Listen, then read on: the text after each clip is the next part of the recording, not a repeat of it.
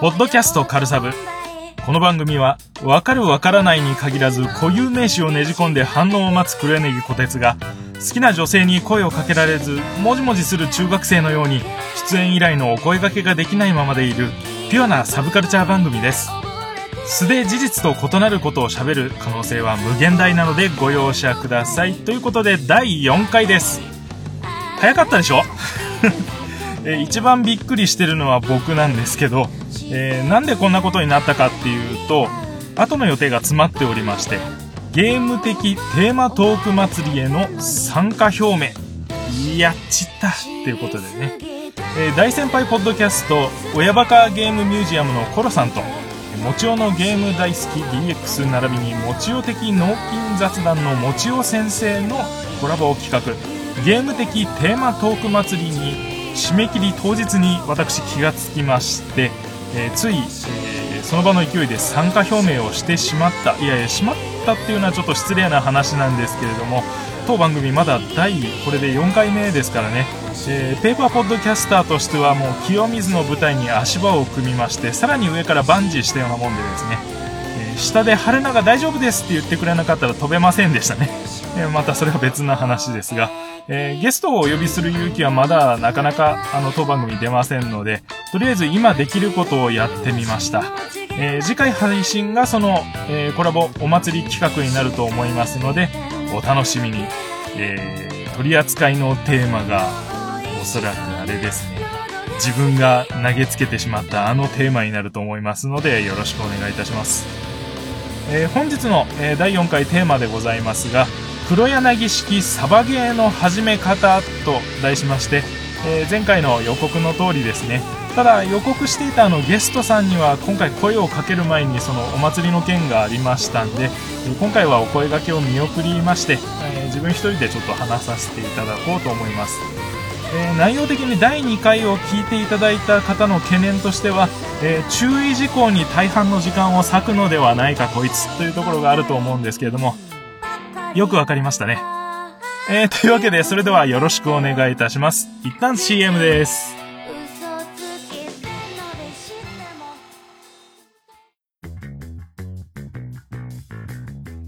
おちょのゲーム大好き DX と親バカゲームミュージアムがお送りするコラボプロジェクト。題して、ゲーム的？テーマトーク祭り総勢15番組のポッドキャスト配信者が持ち寄った珠玉のお題の中から選ばれたトークテーマを魚に。それぞれの番組がそれぞれのスタイルで大好きなゲームの話をリスナーさんにお届け。そして今回選ばれた栄えあるトークテーマは？ナンバーワンアーケード。ナンバーツー周辺機器。ナンバースリーゲームサントラ。そしてナンバー4積みゲー各番組の極上ゲーム話を聞いてもし自分も話したくなったら飛び入りで企画参加も全然 OK ハッシュタグゲーム的テーマトーク祭りをつけてそれぞれの番組の感想をツイートしよう。君も誰かとゲームの話がしたくなるかも。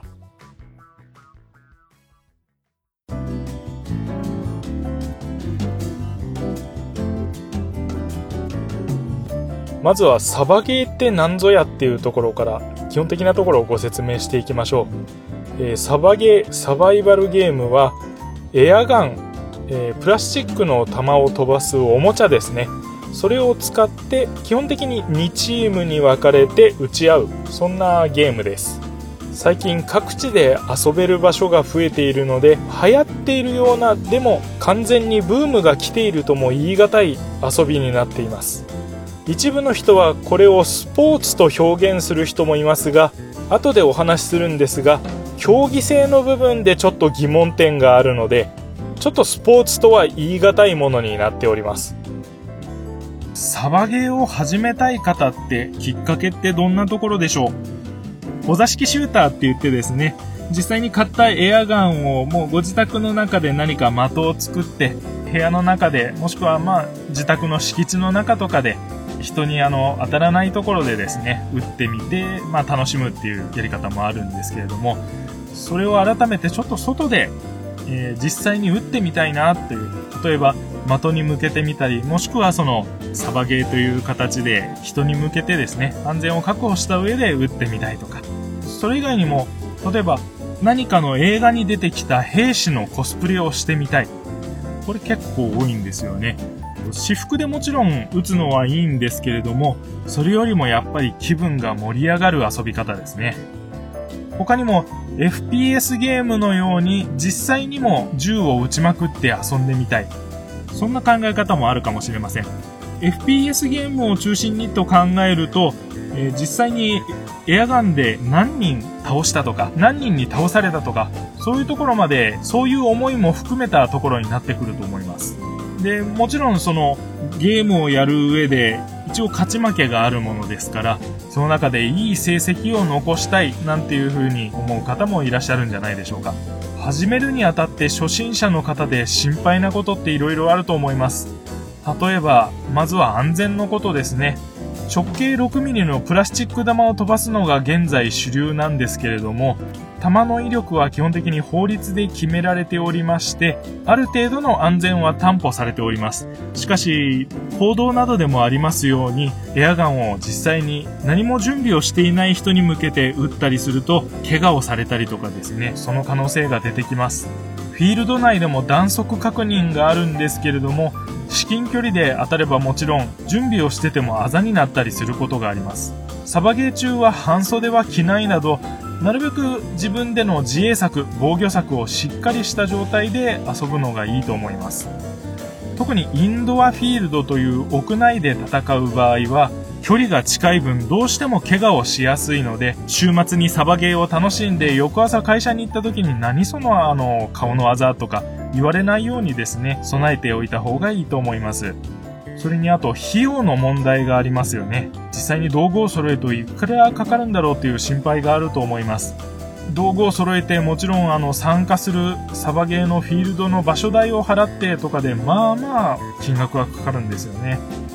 エアガンは大きいもの、いわゆるライフルのようなものだと3万円前後したりします。それに安全用のフェイスガード、実際に飛ばす弾や飛ばすためのガスや電源などを細々合わせてしまうとすぐに5万円ぐらいは初期投資でかかってしまうのでその点は注意です。ただし光学機器スコープだったりホロサイトなどの相手を狙う時に使うものは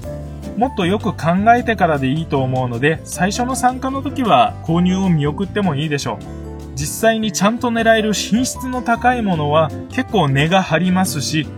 安物はすぐ壊れてしまいます。種類も多くなかなか選択が難しいので後回しでいいでしょう。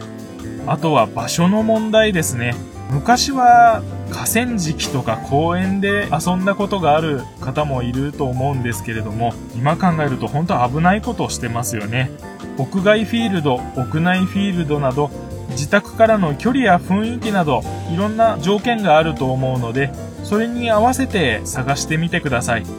まそのいろんな心配事を含めてまずは何から始めていきましょうか、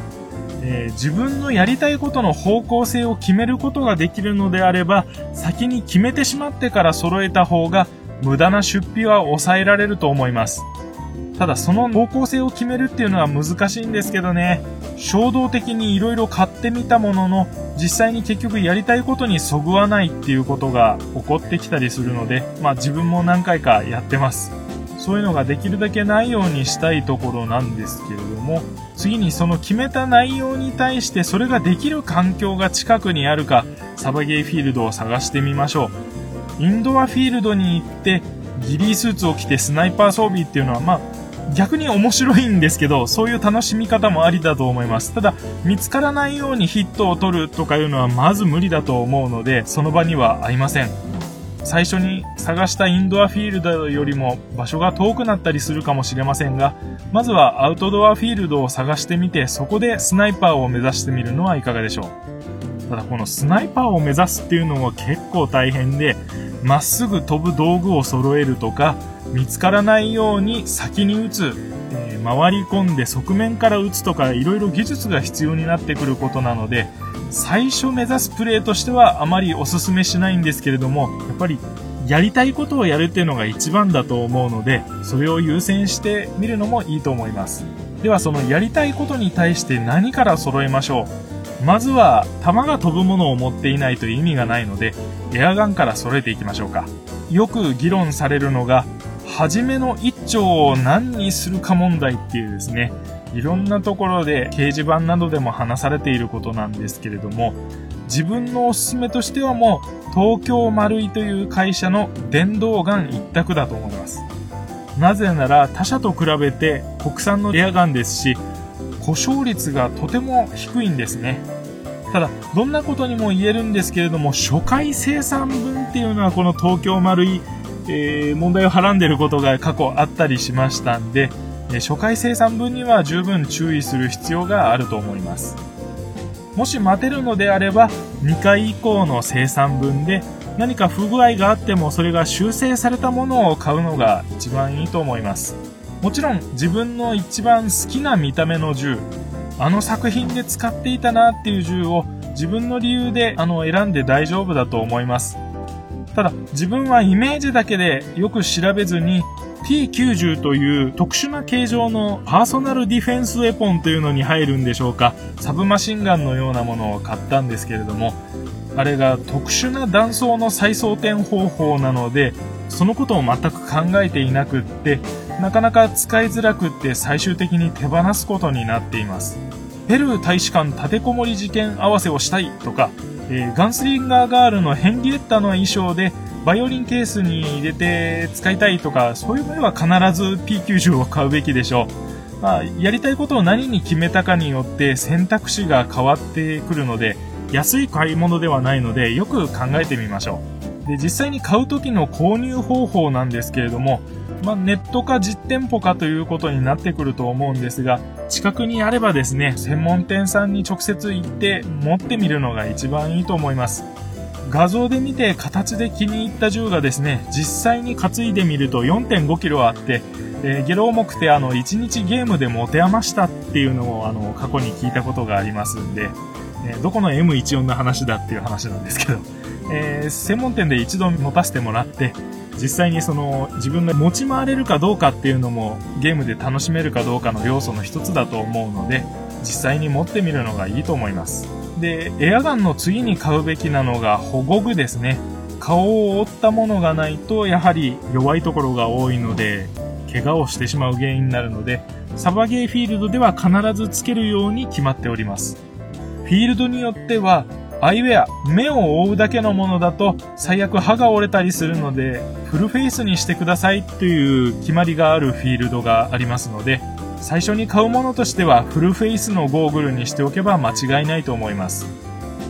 実際に怪我をしてしまいますと、怪我した自分だけではなく、怪我をさせてしまった相手にも迷惑をかけることになるので、安全には十分注意しましょう。それと一緒にできれば膝当ては買っておきましょう。BB 弾を膝で踏むと結構悶絶する痛みが走ります。えー、実際に履いてるズボンとかも汚れやすいですし、よかったら買っておきましょう。で、もちろんエアガンで遊ぶためには実際に飛ばす BB 弾ですとか充電池、ガス式の場合はガスも揃えないといけません。BB 弾に関してはバイオ弾を使わないとダメなフィールドというのもあったりします。特に屋外のフィールドで多くてですね、えマイクロプラスチックの問題とか聞いたことあるでしょうか、えよく話に上がるのは海の話なんですけれど、投棄したゴミの中にプラスチックが混ざっていてそのプラスチックはもちろん腐食しないのでだんだん、えー、細かい破片になっていってですね海洋生物が餌を捕食する時に一緒に飲み込んでしまってその動物が死んでしまったりとか飲み込んだプラスチックの成分で食べられない海産物になってしまったりとかですねいろんな問題が今は起こっています。もちろん山でもそういった分解しないようなプラスチックをばらまくのは自然のことを全く考えていないと思いますので、そのフィールドの約束に従ってですね、使った方がいいと思います。逆にですね、インドアフィールドだと、バイオ弾だとあの、至近距離で当たると粉々に散ってメッシュタイプのゴーグルとかだと目に当たったりする可能性があるので、普通のプラスチック弾を使ってくださいという場合もありますんで、それはちゃんとルールを読んでおきましょう。で、今回初心者講座という立ち位置なので、基本的にリポバッテリーという充電池の話はしないようにしようと思いました。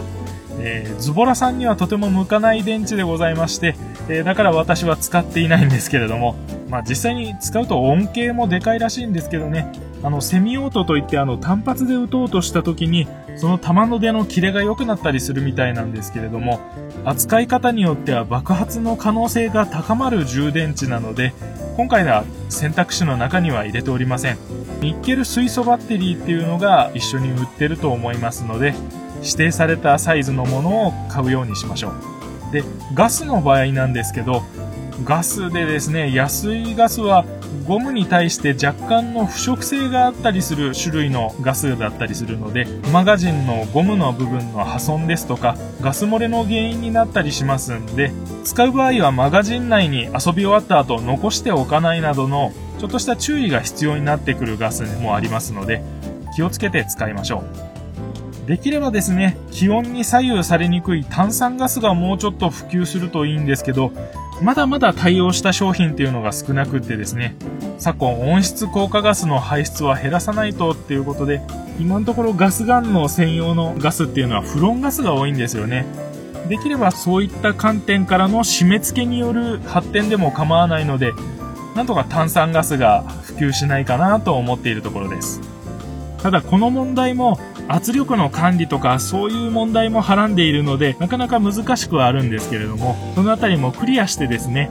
安全に使えるものが普及していけばいいなと思っています。さて装備が揃いました。次はどこに行くかなんですけれども最初はいろんなフィールドに顔を出してみるといいと思います。そのうち自分の遊び方に合ったフィールドが見つかると思いますしその場で知り合った人と仲良くなることもあると思います。えそのためにもですね、まずフィールドに行った時は、その場にいる方への挨拶を忘れないようにしましょう。エアガン好きには結構シャイガイが多いので、こちらから積極的に笑顔で挨拶するようにしましょう。それでも無視するような方は基本いませんので、にっこり笑って挨拶をしましょうね。えそれっきりその日は会話がないことも参加人数によってはあるんですけれども、それが基本的な礼儀だと思いますし、大切なことだと思います。あと、サバゲーの話では避けて通れないのが、ゾンビ行為の話ですね。弾が当たったのに退場せずにゲームを続行する人っていうのがどうしてもいらっしゃるみたいですね。これがなかなか悩ましい問題で、サバゲー自体はそのプラスチックの弾が装備や体に関わらずどこか一箇所にでも当たってしまえば一発で退場しないといけないというのが基本的なルールになっております。ただ、えー、一発で退場になってしまえば、えー、もちろんそのゲーム自体にはその時間参加できないので、次のゲームを参加するのを待つことになるんですけれども、だからといってルールを破ってですね、その場に留まり続けるというのは愚の骨頂だと思います。ルールを守らないとどんどんゲーム自体が破綻していきますし、当たった人が居座り続けることで、1回のゲームの時間がどんどん長くなっていってゲーム回数の回転も遅くなりますし真面目に当たったのでフィールド外に退場した人が損をすることになります。本当ゾンビ行為っていうのはやめてほしいんですけどこういったゾンビ行為以外にもフィールドのレギュレーションお約束事はよく読んでしっかり聞いて守るようにしましょう。さっきの弾の種類の話もそうなんですがゲームルールもそのフィールドによって少しずつ違ったりするので跳ね返った球のヒット判定がありとかなしとかあと山なりに狙って打ったらヒットにはなりませんよとかその場で失格になりますとかあとバリケードに隠れたまま銃だけバリケードから出して撃つ通称ゲリラ撃ちっていうのは禁止ですよとか守らないとゲームが破綻してしまうことになりますので、責任を持って遊ぶ人は覚えておくようにしましょう。知らなかったので守れなかったなんていう下手な言い訳は皆さんいい大人なのでやめましょう。あと、そういった違反者を見つけた方の通告はフィールドのスタッフにお任せしましょう。直接やり取りをしてしまうとですね、あの、やったやってないの言い合いになってしまいますし、トラブルの原因になってしまいます。その人もわざとやったわけではないのに気づかないっていう場合もあったりしますので、その場合に、お前わざとゾンビやったやろなんていうことを言い合ってしまうと、その日一日のゲームが台無しになってしまいますので、あくまでフィールドのスタッフにお任せして、違反者への通告はそちらから伝えてもらうようにしましょう。ただし、フィールドスタッフにお願いしたのに、常連さんだからちょっと多めに見てもらえませんかとか、わけのわからない理由で違反者へ対応しないようなフィールドには二度と行かないようにしましょう。せっかくの趣味の時間が台無しになっても誰も保証はしてくれないので、問題のあることからは自分から距離を置くようにするのが一番早いと思います。あとですね、注意点として、サバゲーに限った話ではないんですけれども、念のため防犯には気をつけておいてください。みんないい人たちなんですけれども、たまに困った人がいてですね、エアガンの盗難ですとか、貴重品の盗難、あと車上荒らしとかが過去にありました。備えることで楽しい一日で帰れたら万々歳なので、自ら備えるようにしましょう。で、あとは誤解を防ぐためにもですね、え自分のエアガンやマガジン、装備だと分かるように何か印をつけるようにしておきましょう。マガジンなんかは、えーわざとあの、識別番号風に書いて自分のと分かるようにしている方とかですね、ステッカーを貼って分かるようにしている方もいるので、まあ自分の好きな方法で何か印をつけておくのが、意図せず落とした時のですね、拾ってもらった場合の判別にも役立ちますので、つけておきましょう。また貴重品なんかもですね、待機場所に置きっぱなしにするのも危ないので、必要最低限のものは、まあ、なるべく身につけれる、あと走り回っても落とさない場所に携行できるといいと思うので、各自工夫してみてください。あと、必要以上の貴重品を持ってこないというのも対策の一つとしてありだと思いますので、対策を立ててみてください。こうやってやってるうちにですね、いろんな楽しみ方に出会うと思います。あくまで射撃の腕を磨きたくなった人なんかは、的当てだけの大会があったりします。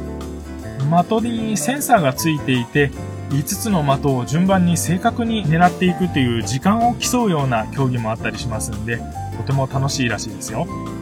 え興味のある方はですね、YouTube で、マック酒井さんっていう方の動画を検索するといいかもしれません。国内の第一人者の方なんです。えー他にもスティールチャレンジという言葉で検索してみても、えー世界の凄腕の人たちの動画が見られるのでいかがでしょうか。実際に探してみると、あ、こんなところでその的当ての大会をやってるんだっていうのが見つかったりしますので、興味のある方は探してみてください。あとは、エアガン自体をいじりたくなった方は内部の調整をするのもいいと思います。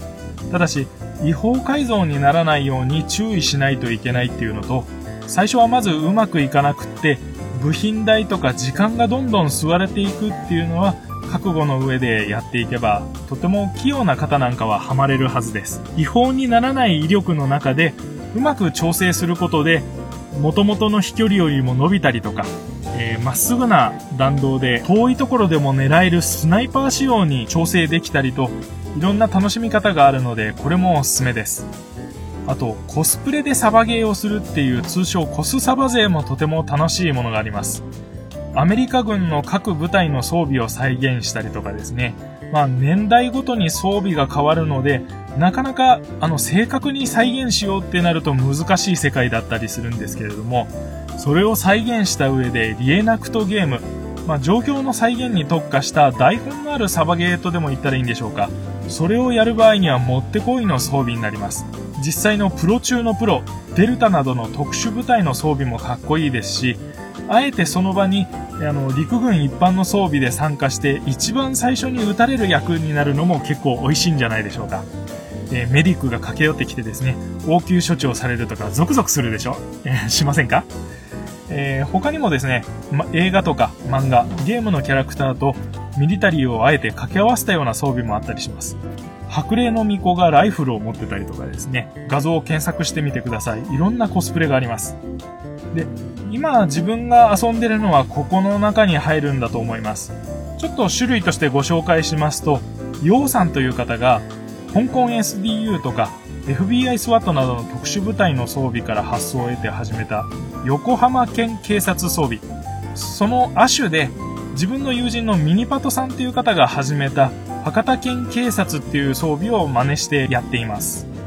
日本の警察の名前や装備はそのまま使うと問題がありますので横浜県とか博多県などの架空の場所に外国の装備を掛け合わせて作っています詳しくは楊さんがブログ等でガイドラインをまとめられていますのでそちらを必ずご参照の上で始めてみるといいと思います。え無秩序にやると確実にその装備をやってる皆さんに迷惑がかかるお話になりますので、目を通してから遊んでみるようにしましょう。まあ、そういった細かいことを踏まえてでも、他の人と同じ装備を揃えてですね、参加するサバゲーっていうのはとても楽しいものがありますので、これもとてもおすすめです。なので、きっかけは職場の興味のある人たちで寄り集まって、フィールドのレンタルのエアガンを借りてやってみるとか、そういった入り方でもいいんだと思います。実際にやってみて、あ、このサバゲーっていう趣味は自分に合うなと思った場合は、そこから装備を揃えてもいいですし、もし合わなければエアガンを買うお金とか、そういったのが節約できるからですね。レンタルのあるフィールドを探してみるっていうのも入り方の一つだと思います。まあ、結構駆け足でご紹介してきたんですけれども、最後に、えー、このサバゲーっていう趣味はですね、どっちかというと勝ち負けを追い求めてっていうよりは、妄想をどれだけ具現化するかっていう遊びだと思います。勝ち負けを追い求めたところで、実際に実弾が出るわけでもありませんし、なかなか正確な勝敗判定が公平にできる遊びでもありません。どっちかというと自分の叶えたい夢をできる範囲でやる趣味だと思っています。大人の贅沢なごっこ遊びですね。でも大人がやるからこそこんなことまでできちゃったっていうことがあったりします。例えば農機具からキャタピラを使って欠点クラウトを作っちゃったりとか仲間内で始めてチームを作ってチームの共通の装備やワッペンを作ったりだとかあとはゲーム開始後にすぐその場でお茶を入れ始めるとか色々あります。まあ、そのためにはその場で居合わせた同じことが好きな人っていうのはとても貴重な存在ですし、ちょっと自分のやりたいサバゲーと違うだけで、その場で否定したりせずに、その人自体の楽しみ方を尊重するのがいいと思います。で、その中でやはり気の合った人とは積極的に仲良くしていっていいんじゃないでしょうか。サバゲー終わりに温泉に寄ったり、焼肉をみんなで食べたりっていうのはまた格別ですし、今だとホースソルジャーが上映中のうちに仲間と見に行ったりすると、終わった後に喫茶店で感想を言い合うなんていうのも素敵な時間になると思います。さらっと今回はお話ししましたけれども、サバゲーを始めてみたいあなたの手助けになりますでしょうか、えー、黒柳式サバゲーの始め方と題してお送りいたしました。ここまでどうもありがとうございました。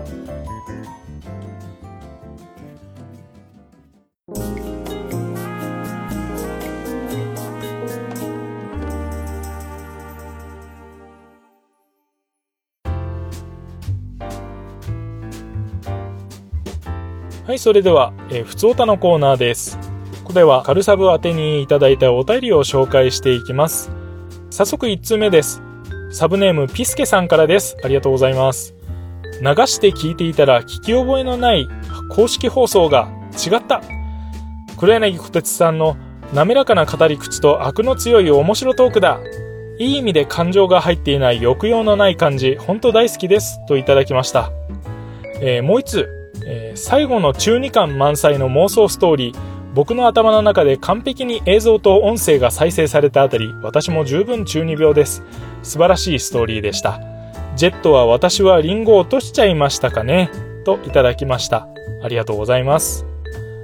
えー、前回のビバップ会に関してのお便りですね。妄想ストーリーに関しては、批判が殺到するんではないかとヒヤヒヤしていましたが、まあ、楽しんでいただけたようで何よりです。21世紀の SF の世界観のはずなのに、劇中で結構なんか古臭いことやってるんですよね。普通にあのガスコンロでチンジャオロースを炒めてたりとか、そういった中でなんか病室でも普通にリンゴ向いてそうだなっていう感じがしたので、内容として入れてみたんですけれども、なんかしっくり来ていただいたみたいでよかったです。まあ本当本編にはなかった恋愛要素を一部ちょっと含んでいたので、無粋なことしたかなっていうのもあるんですけれども、あくまであれは僕の中のビバップのストーリーということで、ご容赦いただければっていうところですね。まあ、やってとても楽しかったです。サブネームピスケさんどうもありがとうございます。今回ちょっと前回の配信から短かったので、次で最後のお便りです。サブネーム月島独電波さんからいただきました。ありがとうございます。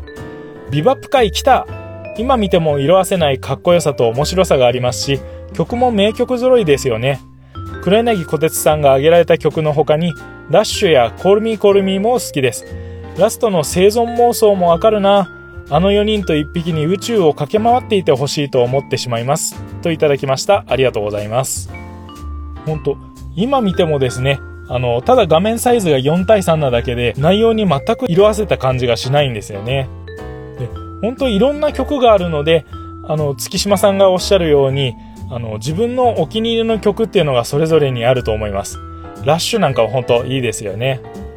やっぱり、できればスパイクにはですね、生きててほしいなっていう気持ちを分かっていただけたみたいでとても嬉しいです。ただ、公式が生きている話を出してほしいかっていうとまたそれは違う感じなんですよね。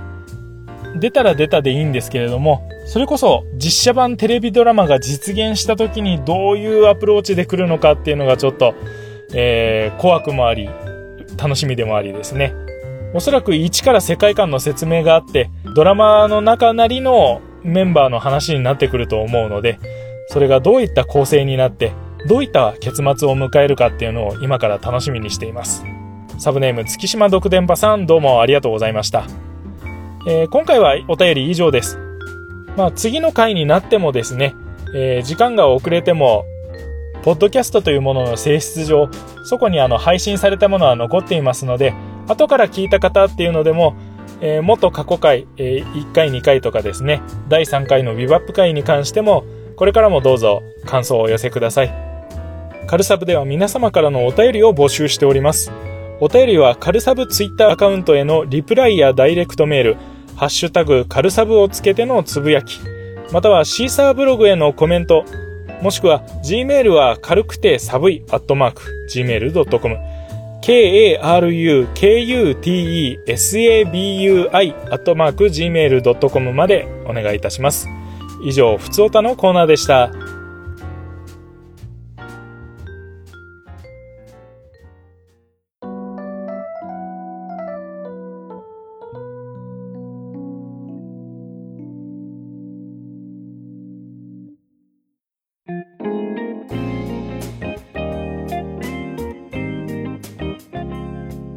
それではエンディングです。今回はちょっと、だいぶ内容としては駆け足になったんですけれども、いかがだったでしょうか？え、サバゲーっていう趣味がですね、まあ、どうしてもあの、偏見にさらされる趣味になってきます。扱ってるものがものなんでですね、どうしてもあの、お前たちは戦争がしたいのかとか、やりたければ実際に銃を撃ちに行けばいいじゃないかなんて言うんですけれども、楽しみはそこにはないんですよね。むしろ、ああいう趣味を持ってる人自体は、戦争の悲惨さなんかは映画とか小説とかいろんな作品で触れていると思いますし、絶対に銃でなんて撃たれたくないなっていう感想を持ってる人の方が多かったりします。まあそういった偏見をなくす意味でも今回聞いていただいて、まあただの銃自体にかっこいいなって思ってるとか、映画とかそういったものでいいなって思ってる人が楽しく遊んでる趣味だと思ってもらえれば幸いです。何か抜けていることとかですね、補足すべきことがあれば教えてください。またそのお手紙なんかを紹介させていただこうと思いますので、よろしくお願いいたします。